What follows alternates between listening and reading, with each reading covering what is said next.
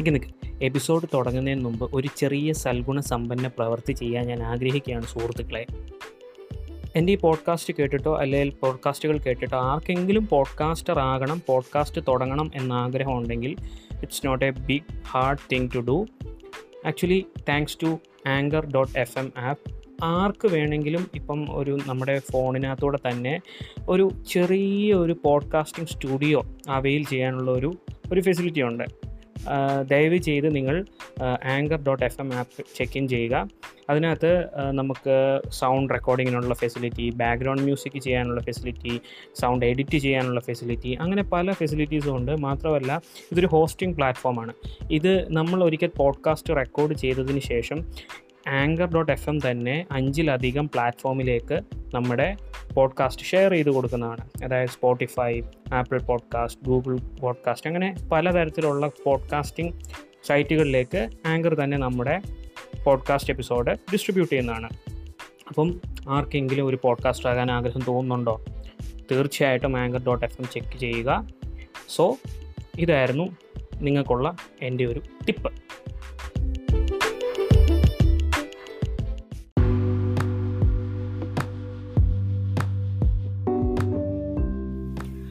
Hi hello നമസ്കാരം. എല്ലാ പ്രിയ ശ്രോതാക്കൾക്കും മല്ലു ഓൾട്രേഗോയുടെ പുതിയൊരു എപ്പിസോഡിലേക്ക് ഹാർദവമായ സ്വാഗതം. ഇന്ന് ഞാൻ വന്നിരിക്കുന്നത് ഒരു ഏറ്റവും അടുത്ത് റിലീസായ ഒരു മലയാള മൂവിയുടെ റിവ്യൂ ആയിട്ടാണ് വന്നിരിക്കുന്നത് പടം വേറൊന്നുമല്ല ഇരുപത്തഞ്ചാം തീയതി ഓഗസ്റ്റ് ഇരുപത്തഞ്ചാം തീയതി റിലീസായ R D X Robert Dony Xavier. പുള്ളി ആക്ഷൻ ബാക്ഡ് ആയിട്ടുള്ള ഒരു മലയാളം മൂവിയായിരുന്നു. എല്ലായിടത്തും നല്ല രീതിയിൽ പോസിറ്റീവായിട്ടുള്ള റെസ്പോൺസ് കിട്ടി. അത്യാവശ്യം നല്ല രീതിയിൽ തിയേറ്റർ പാക്ഡ് ആയിട്ടുള്ള ഒരു മൂവിയാണ് ഡി എക്സ് എന്ന് പറയുന്നത്.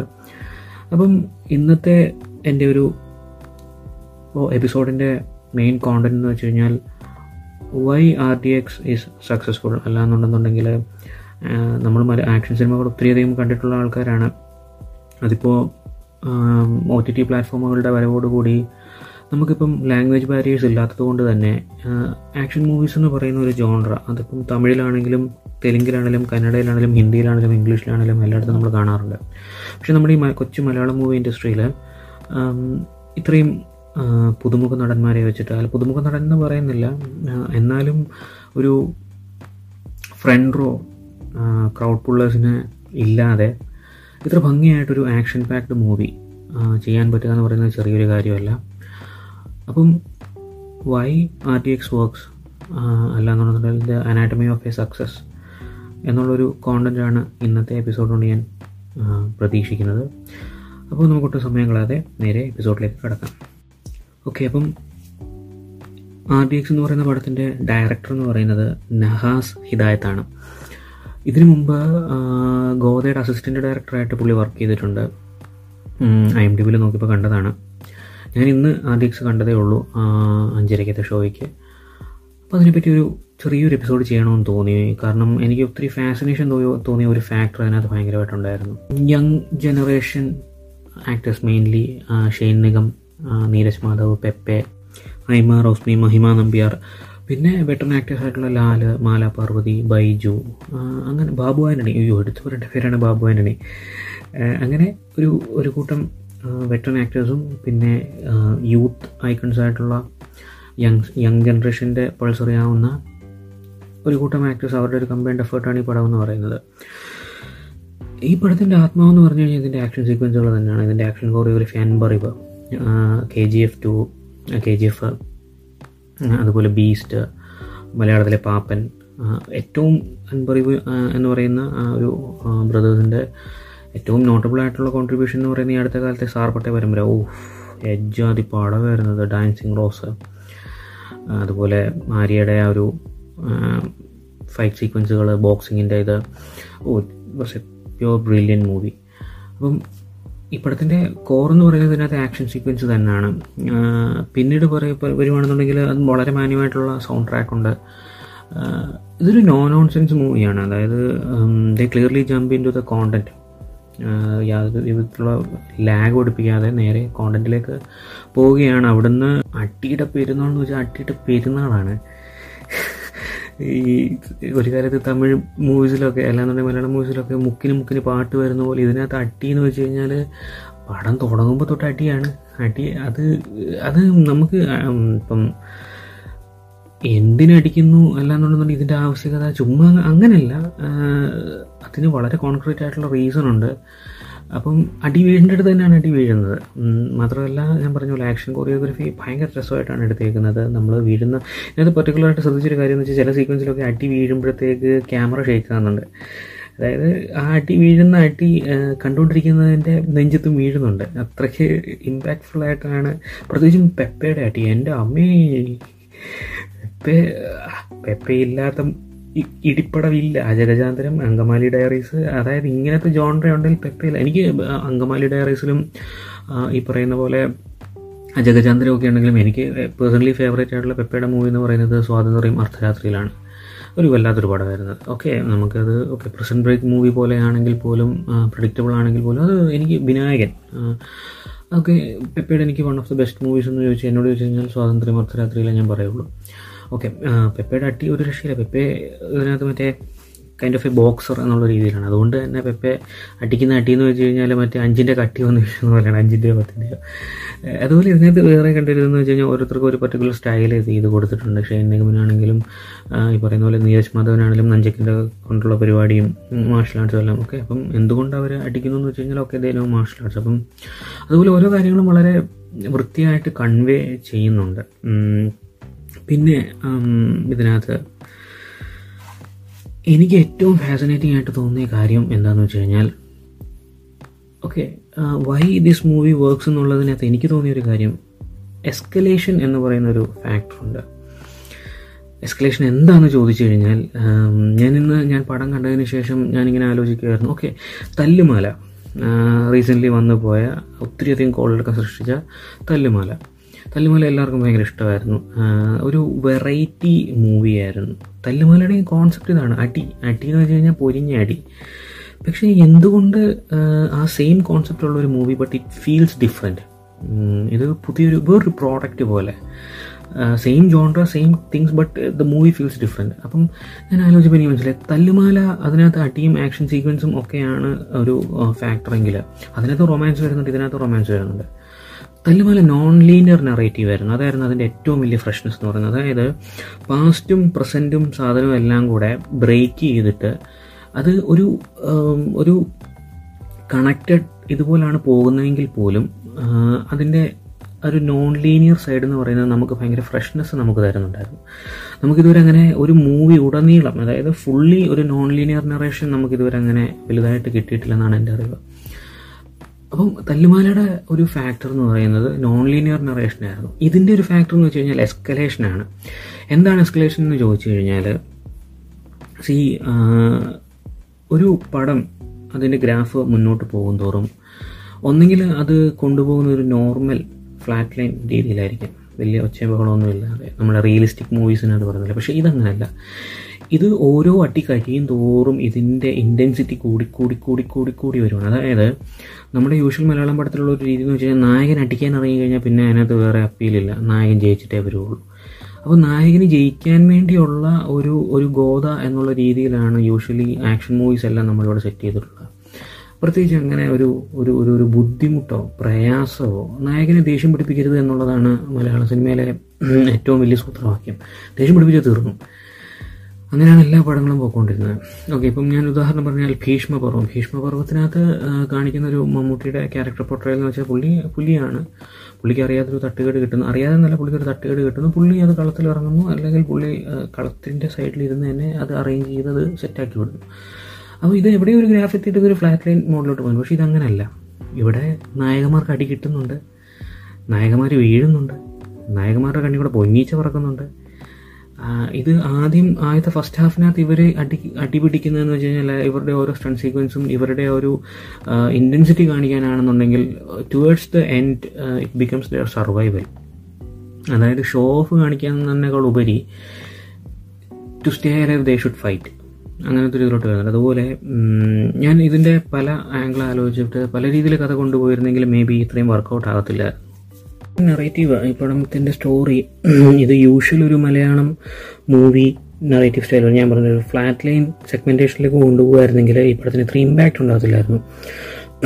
ഇതിനകത്ത് ശരിക്കും പറഞ്ഞു കഴിഞ്ഞാൽ ലാസ്റ്റ് എത്തുമ്പോഴുള്ള ഫൈനൽ ഫൈറ്റ് സീക്വൻസ് എന്ന് പറയുന്നത് അവർ ജീവിക്കാൻ വേണ്ടി പിടിച്ചിരിക്കുന്നതാണ്. അതായത് എന്ത് ഇത് ചെയ്താലും നിങ്ങളെ നശിപ്പിക്കുക എന്നുള്ള രീതിയിൽ നിൽക്കുന്ന ആൾക്കാരുണ്ട്. അതും യൂഷ്വലി വില്ലനെ തേടിപ്പോയി വില്ലനെ നിലംപരിശാക്കുന്ന ആ ഒരു ത്രെഡിൽ നിന്ന് മാറി. വില്ലൻ ഇവരുടെ പുറകെ കൂടിയേക്കുവാണ്. എങ്ങനെയാണെങ്കിലും തീർത്തേ പറ്റുള്ളൂ എന്നുള്ളൊരു അങ്ങനത്തെ ഒരു സിറ്റുവേഷനിൽ നിന്ന് ഇവർ രണ്ടും കൽപ്പിച്ച് ഉള്ളൊരു ഫൈറ്റ് സീക്വൻസ് ആണ് ഏറ്റവും ഫൈനൽ ക്ലൈമാക്സ് ഉള്ളത്. നല്ല വൃത്തിയായിട്ട് എടുത്തിട്ടുണ്ട് നല്ല സൂപ്പറായിട്ടുണ്ട്. നമ്മൾ കണ്ടിരിക്കുമ്പോഴത്തേക്ക് നമ്മൾ അതിനകത്ത് ഫുള്ളി എൻഗേജ്ഡ് ആണ്. അതിന്റെ കാരണം എന്താണെന്ന് വെച്ച് കഴിഞ്ഞാൽ പണ്ടൊക്കെ നമ്മൾ റെസ്ലിംഗ് കാണുമ്പോഴത്തേക്ക് ഡബ്ല്യു ഡബ്ല്യു ഒക്കെ കാണുമ്പോഴത്തേക്ക് നമ്മൾ അതിനകത്ത് ഇൻവെസ്റ്റ് ആയി കഴിയുമ്പോഴത്തേക്ക് മറ്റേ ഇങ്ങനെ സ്ലാം ഒക്കെ ചെയ്യുമ്പോഴത്തേക്ക് നമ്മുടെ തലയൊക്കെ ഇങ്ങനെ തന്നെ താന്നു നമ്മുടെ ബോഡിയൊക്കെ അതുപോലെ തന്നെ നമുക്ക് ഇതിനകത്തൊരു ഇമ്പാക്റ്റ് ഫീൽ ചെയ്യുന്നുണ്ട്. അതിന്റെ പ്രധാന കാരണം എന്ന് വെച്ച് കഴിഞ്ഞാൽ ഈ മൂവിയുടെ ലേ ഔട്ടാണ് ഈ മൂവിയുടെ ലേ ഔട്ട് എന്ന് വെച്ച് കഴിഞ്ഞാൽ ഞാൻ നേരത്തെ പറഞ്ഞല്ലോ it's one of the most no nonsense movie I have ever watch അതായത് ഒരു ഒരു പടം തുടങ്ങിയ ഒരു പതിനഞ്ച് മിനിറ്റിനുള്ളിൽ തന്നെ നമുക്ക് നമ്മൾ ഈ മൂവിയിൽ ഭയങ്കരമായിട്ട് ഇൻവെസ്റ്റഡ് ആവും. കാരണം ഇത് ഇതിന്റെ ലേ ഔട്ട് എന്ന് വെച്ച് കഴിഞ്ഞാൽ ആദ്യം ഉണ്ടാകുന്ന ഒരു ട്രോമ ഒരു ട്രോമാറ്റിക് ഇവന്റ് അതിനകത്തു നിന്നാണ് ഈ സാധനമെല്ലാം തുടങ്ങുന്നത്. പിന്നെ അതിനകത്തുനിന്നൊരു ഒരു kind of a flashback ഇത് it's kind of a spoiler but still അതായത് ഒരു ഫ്ലാഷ് ബാക്ക് ഫ്ലാഷ് ബാക്കിൽ നിന്നും പിന്നീട് സെക്കൻഡ് ഹാഫിൽ പ്രസന്റ് സിറ്റുവേഷൻ പോർട്രൈ ചെയ്യുന്നതാണ്. അപ്പോൾ ഈ ട്രോമാറ്റിക് ഇവന്റിന് ശേഷം തന്നെ നമുക്കത് ഭയങ്കരമായിട്ട് ഇച്ചിരിയെങ്കിലും മനസാക്ഷിയുള്ള ഒരു വ്യക്തിക്ക് പോലും നമുക്ക് അത് സിങ്ക് ആവും സിങ്ക് ആകുന്നില്ല നമ്മൾ കാണുമ്പോൾ ഓർക്കും ആ അവന്മാർക്ക് അടി കിട്ടേണ്ടത് തന്നെയാണ്. അവന്മാർക്ക് ഇവർ കൊടുത്തില്ല ഞങ്ങൾ കൊടുക്കുന്നുള്ള രീതിയിലാണ് അവിടെ ഇരുന്ന് കാണുന്ന ഓരോ ആൾക്കാരും അതിനകത്തേക്ക് ഹുക്ഡപ്പ് ആകുന്നത് അല്ലെങ്കിൽ അത് ഒരു ഒരു തരം ആ ഒരു വേൾഡിലേക്ക് അവരെ അങ്ങ് കൊണ്ടുപോവാണ് പൊതിഞ്ഞെടുക്കുവാണ്. അപ്പോൾ അതിനുശേഷം പിന്നെ നമ്മൾ മൂവിയിൽ ഇൻവെസ്റ്റഡ് ആണ്. ഇവരാരാണ് എന്താണെന്ന് കാണിക്കുന്നു. അതുപോലെ അതിനുശേഷം ഉണ്ടാകുന്ന ഈ എസ്കലേഷൻ എസ്കലേഷൻ എന്ന് പറയുമ്പോഴത്തേക്ക് നായകന്മാർക്ക് വിജയഗാഥ ഒരുക്കുന്ന ഒരു മൂവി എന്നുള്ളതിനേക്കാളും കൂടുതൽ അവർ കഷ്ടപ്പെടുന്നുണ്ട് ബുദ്ധിമുട്ടുന്നുണ്ട് പലയിടത്തുനിന്ന് ഓടി രക്ഷപ്പെടാൻ ശ്രമിക്കുന്നുണ്ട് പലയിടത്തും അടി കിട്ടുന്നുണ്ട് അടി കിട്ടി വീഴുന്നുണ്ട്. ഓക്കെ അപ്പോൾ അടിയാകുമ്പോൾ കൊണ്ടും കൊടുത്തും കൊണ്ടും കൊടുത്തും കൊണ്ടും കൊടുത്തുമാണ്. അല്ലാതെ പണ്ടത്തെ നാട്ടുരാജാവിനകത്തൊക്കെ കാണുന്ന പോലെ നായ നായകനെ ഇറക്കരുത്. നായകനെ ഇറക്കരുത്. അരുത്. അരുത്. എന്നെ അറസ്റ്റ് ചെയ്യൂ വരുത് രസേ എന്ന് പറഞ്ഞ് വില്ലൻ അടി കൊള്ളാൻ നിൽക്കുന്ന പോലെ അങ്ങനെയല്ല. വില്ലൻ വില്ലൻ സൂപ്പറാട്ടോ വിഷ്ണു അഗസ്ത്യ. ഓ അടിപൊളി വില്ലൻ സൂപ്പർ കൊള്ളാം പുള്ളി. നൈസായിട്ടുണ്ട് പുള്ളിയുടെ പുള്ളി ഒരു ഹൈലി ഇന്റിമിഡേറ്റിംഗ് ആയിട്ടുള്ള ഒരു ആക്ടിങ് ആണ് പുള്ളിയുടെ. അത് പുള്ളിയുടെ ഓരോ ചേഷ്ടയും പുള്ളിയുടെ ഓരോ ഇതും കാണുമ്പോൾ നമ്മൾ ഈ ഇവൻ അടി അടി കിട്ടിയേ പറ്റുള്ളൂ. ഇവന് ഇവൻ അടി കിട്ടിയില്ല എന്നുണ്ടെങ്കിൽ അത്ഭുതമുള്ളൂ. അത് ഞാൻ ഒരു ഒരു ബോട്ടിനകത്ത് നിന്നുള്ള ഫൈറ്റ് സീക്വൻസ് ഉണ്ട്. ഫൈറ്റ് സീക്വൻസിനെ പറ്റി പറയുകയാണെന്നുണ്ടെങ്കിൽ നമ്മുടെ മലയാള സിനിമയിലൊക്കെ എന്ന് വെച്ച് കഴിഞ്ഞാൽ ഈ പറയുന്ന പോലെ ഇടിച്ചു കഴിഞ്ഞാൽ ഒന്നരച്ചാണ് അപ്പുറത്ത് പോയി വീഴുക അങ്ങനത്തെ ഒരു കാലം ഉണ്ടായിരുന്നു. ഭയങ്കര ക്രിഞ്ചായിരുന്നു പക്ഷെ അതിപ്പോൾ മാറിയിട്ട് close quarter hand to hand compact എന്നൊക്കെയുള്ള രീതിയിൽ ആ ബോട്ടിനകത്ത് ഒരു ക്ലോസ് ടു സ്പേസിൽ കിടന്നുള്ളൊരു ഫൈറ്റ് സീക്വൻസ് ഓ ഒരു ഷെയ്നികമൊക്കെ ചുമ്മാ ചുമ്മാ പറന്ന് നടക്കുവാണ് പയ്യൻ. ഒരു രക്ഷയില്ല. നല്ല അടിപൊളിയായിട്ട് അഭിനയിച്ചിട്ടുണ്ട്. ഇതിനകത്ത് എല്ലാവരും നല്ല അടിപൊളിയായിട്ട് അഭിനയിച്ചിട്ടുണ്ട് കേട്ടോ. നീരജ് മാധവ് കൂടുതലും നീരജ് മാധവിന്റെ കുറച്ച് സാധനങ്ങളുണ്ട്. അത് ഇതിനകത്തുണ്ട്. പെപ്പെ. ഞാൻ വീണ്ടും പറയുന്നു പെപ്പേ ഡി ടി ഒക്കെ മറ്റേ ഇരുമ്പ് കൂടം വന്ന് വീഴുന്ന പോലെയാണ്. അതായത് അതാ ഞാൻ നേരത്തെയും പറഞ്ഞ അതാണ് കൈൻഡ് ഓഫ് എ ബോക്സർ അതുപോലെ നീരജ് മാധവിന്റെ കയ്യിൽ നെഞ്ചക്ക് ഈ മറ്റേ ഷൈനികമാണെന്നുണ്ടെങ്കിൽ ഈ പറയുന്ന പോലെ കരാട്ടെ മാർഷൽ ആർട്സ് അങ്ങനെ അങ്ങനെ ഒരു എല്ലാവർക്കും അതിന്റേതായിട്ടുള്ള സിഗ്നേച്ചർ സ്റ്റൈലുണ്ട് പറയുന്ന പോലെ hand close quarter hand to hand compact പലയിടത്തും കാണിക്കുന്നുണ്ട്. നല്ല രസമുണ്ട് കാണാൻ. അത് എടുത്തേക്കുന്നത് നല്ല വൃത്തിയായിട്ടാണ്. അതായത് ഈ മാർഷൽ ആർട്സിനകത്ത് ബ്ലോക്ക് ചെയ്യുന്നതും എന്ന് വെച്ചാൽ വളരെ ഏച്ച് വെക്കാത്ത രീതിയിൽ കൈയുടെ മൂവ്മെന്റ് ഒക്കെ നല്ല ഒഴുക്കിൽ നല്ല ഫ്ലോയിൽ അടിപൊളിയായിട്ട്. അതായത് നല്ല നാടൻ തല്ല് അറിയാവുന്ന ഒരുത്തൻ അടിക്കാൻ വരുമ്പോഴത്തേക്ക് ഒരു മാർഷൽ ആർട്സ് അറിയാവുന്ന ഒരാൾ അത്ര ഈസായിട്ട് എങ്ങനെ ബ്ലോക്ക് ചെയ്യുന്നു എങ്ങനെ അതിനെ കൗണ്ടർ ചെയ്യുന്നു എന്നുള്ളത് വളരെ ഇതായിട്ട് കാണിക്കുന്നുണ്ട്. ഭയങ്കര രസമാണ് അത് കണ്ടുകൊണ്ടിരിക്കാൻ നമ്മൾ ശരിക്കും പറഞ്ഞാൽ ഡാൻസ് കാണുന്ന അതേ ഒരു ഒരു ഒരു ഫീലിൽ നമ്മൾ ഇതിനകത്ത് മാർഷൽ ആർട്സ് കാണും. പല close quarter hand to hand കോമ്പാക്റ്റും പിന്നെ ഈ പറയുന്ന ഈ സ്റ്റോ ഈ പടത്തിന്റെ ലേ ഔട്ട് എന്ന് പറയുന്നത്. മെയിൻലി അതാണ്. അതും ഇത് ഈ എസ്കലേഷനും പറയുന്ന പോലെ ഓരോ ലെവൽ കഴിയും തോറും ഗെയിം കളിക്കുന്നവർക്ക് മനസ്സിലായി ഓരോ ലെവൽ കഴിയും തോറും അതിന്റെ കട്ടി കൂടി കൂടി വരും. അപ്പോൾ ഈ കട്ടി കൂടിക്കൂടി വരുന്നതിന്റെ കൂട്ടത്തിൽ കാണുന്ന പ്രേക്ഷകന്റെയും അഡ്രിനാലിൻ റഷും നെഞ്ചെടുപ്പും കൂടിക്കൊണ്ടിരിക്കും. നമുക്കറിയാം സ്റ്റോറി ഇങ്ങനെയാണ് എത്തി നിൽക്കാൻ പോകുന്നതെന്ന് അറിയാം പക്ഷേ ഇതിനകത്തെ ഒരു പ്രശ്നം എന്ന് വെച്ച് കഴിഞ്ഞാൽ ഓൾറെഡി നായകൻ അടി കിട്ടി നായകന്മാർ താഴെ വീഴുന്നുണ്ട് നായകന്മാർക്ക് പരിക്ക് പറ്റുന്നുണ്ട് നായകന്മാർക്ക് നഷ്ടങ്ങൾ സംഭവിക്കുന്നുണ്ട്. So it can go any through anyway അതായത് എന്ത് വേണമെങ്കിലും സംഭവിക്കാം എന്നുള്ളൊരു ഇത് വരുന്നുണ്ട്. അപ്പോൾ ആ ഒരു ഒരു ക്യൂരിയോസിറ്റിയും അതുപോലെ അടുത്തത് എന്ത് സംഭവിക്കുന്നുള്ളത് ഇനിയും ഇതിന്റെ മുകളിൽ വരുമോ ഒരു മൂന്ന് നാല് പേര് വളരെ വലിയൊരു ഒബ്സ്റ്റക്കിൾ ടാക്കിൾ ചെയ്യുന്ന രീതിയിലാണ് അതിന്റെ ക്ലൈമാക്സ് ഫൈവ് സീക്വൻസ് പോകുന്നത്. അപ്പോൾ അത് അവർ ഓവർകം ചെയ്യുമോ അവരെ കൊണ്ട് പറ്റുമോ ഇനിയും ഇതിൽ കൂടുതൽ എന്ത് സംഭവിക്കും? അത് അതാ ഞാൻ പറഞ്ഞത്. ആദ്യത്തെ പാർട്ടില്ല ഫസ്റ്റ് ഹാഫിനകത്ത് അവരുടെ ഫൈറ്റിനെ ഗ്ലോറിഫൈ ചെയ്യുകയാണെന്നുണ്ടെങ്കിൽ സെക്കൻഡ് ഹാഫ് വരുമ്പോഴത്തേക്ക് ആ സെയിം ഫൈറ്റ് അവരുടെ സർവൈവലിന് വേണ്ടി അവർ ഇൻവെസ്റ്റ് ചെയ്യുകയാണ് ആ സർവൈവലിന്റെ ഭാഗമെന്ന് വെച്ച് കഴിഞ്ഞാൽ ഈ കാണുന്ന ഓഡിയൻസ് ഇതെല്ലാം കണ്ടുകൊണ്ടിരിക്കുകയാണല്ലോ. അപ്പോൾ ആദ്യത്തെ ഈ ട്രോമ ഇവന്റെ ഭയങ്കര സാറ്റിസ്ഫൈങ് ആയിട്ടുള്ള ഒരു സീക്വൻസ് ഉണ്ട് കേട്ടോ. ഭയങ്കര സാറ്റിസ്ഫൈ ഒരു മാലയുടെ ഒരു സീക്വൻസ് ഉണ്ട്. സ്പോയിലറാണ് എന്നാലും പറയാതെ പറ്റത്തില്ല. അയ്യോ അത് ഭയങ്കര സാറ്റിസ്ഫൈങ് ആണ് കണ്ട് കണ്ടിട്ടില്ലെങ്കിൽ കാണുമ്പോൾ നിങ്ങൾക്ക് മനസ്സിലാവും കണ്ടിട്ടുള്ളവരുണ്ടെന്നുള്ള അത് കേൾക്കുമ്പോൾ അവർക്ക് മനസ്സിലാവും. അപ്പം ഈ പറയുന്ന പോലെ ഒരു ഭയങ്കരമായിട്ട് കാണുന്ന ഓഡിയൻ ഓഡിയൻസിനെ ഭയങ്കരമായിട്ട് മനസ്സിൽ കൊള്ളുന്ന ഒരു ട്രൊമാറ്റിക് ഇവന്റും അവിടുന്ന് പിന്നെ എന്താണ് ആർ ഡി എക്സ് എന്നുള്ളതിന്റെ ഒരു ഫ്ലാഷ് ബാക്കും പിന്നെ അവിടുന്ന് അവരുടെ ഒരു എസ്കലേഷൻ എസ്കലേഷൻ എന്ന് വെച്ച് കഴിഞ്ഞാൽ ഭയങ്കര പേസിൽ ഭയങ്കര ഭയങ്കരമായിട്ടുള്ള action adrenaline rushing action sequence അതെല്ലാം കൂടെ ചേർത്ത് വെക്കുമ്പോൾ നമുക്ക് കിട്ടുന്ന ഒരു പ്രോഡക്റ്റാണ് ആർ ഡി എക്സ് എന്ന് പറയുന്നത്. പലരും ആക്ഷൻ സീക്വൻസിനെയും കോറിയോഗ്രഫിയെ പറ്റിയും എല്ലാം പറയുന്നുണ്ടായിരുന്നു എനിക്ക് തോന്നിയ ഒരു മെയിൻ ഫാക്ടറായിരുന്നു ഈ എസ്കലേഷൻ എന്ന് പറയുന്നത്. എല്ലാവരും പറയുന്നത് പറയുകയാണെന്നുണ്ടെങ്കിൽ നമ്മൾ ഒരു കോമൺ മീഡിയോക്കർ ഇതായി പോകുമല്ലോ പക്ഷേ ഈ പറഞ്ഞത് ഇങ്ങനത്തെ ഒരു സാധനം ആരും പറയുന്ന കേട്ടില്ല. ഈ ഒരു എസ്കലേഷൻ എന്നുള്ളത്. പല പടങ്ങൾക്കും പല സിഗ്നേച്ചർ ഇതാണുള്ളത്. ഞാനതാ പറഞ്ഞത് തല്ലുമല നോൺ ലീനിയർ ആയിരുന്നു ഈ പറയുന്ന റോഷാക്ക് എന്ന് പറഞ്ഞ പടം അത് വേറൊരു പെർസ്പെക്റ്റീവ് ആയിരുന്നു. വില്ലനാണോ നായകനാണോ എന്ന് നമുക്ക് ചോദിച്ചു കഴിഞ്ഞാൽ അറിയാത്തൊരു രീതി. അതായത് ഓരോ ആൾക്കാരുടെയും വ്യൂ പോയിന്റ് കൂടെ ആയിരുന്നു മുന്നോട്ട് പോയിക്കൊണ്ടിരുന്നത്. ഇത് എന്ന് വെച്ച് കഴിഞ്ഞാൽ ഹൈലി എസ്കലേറ്റിംഗ് ആണ്.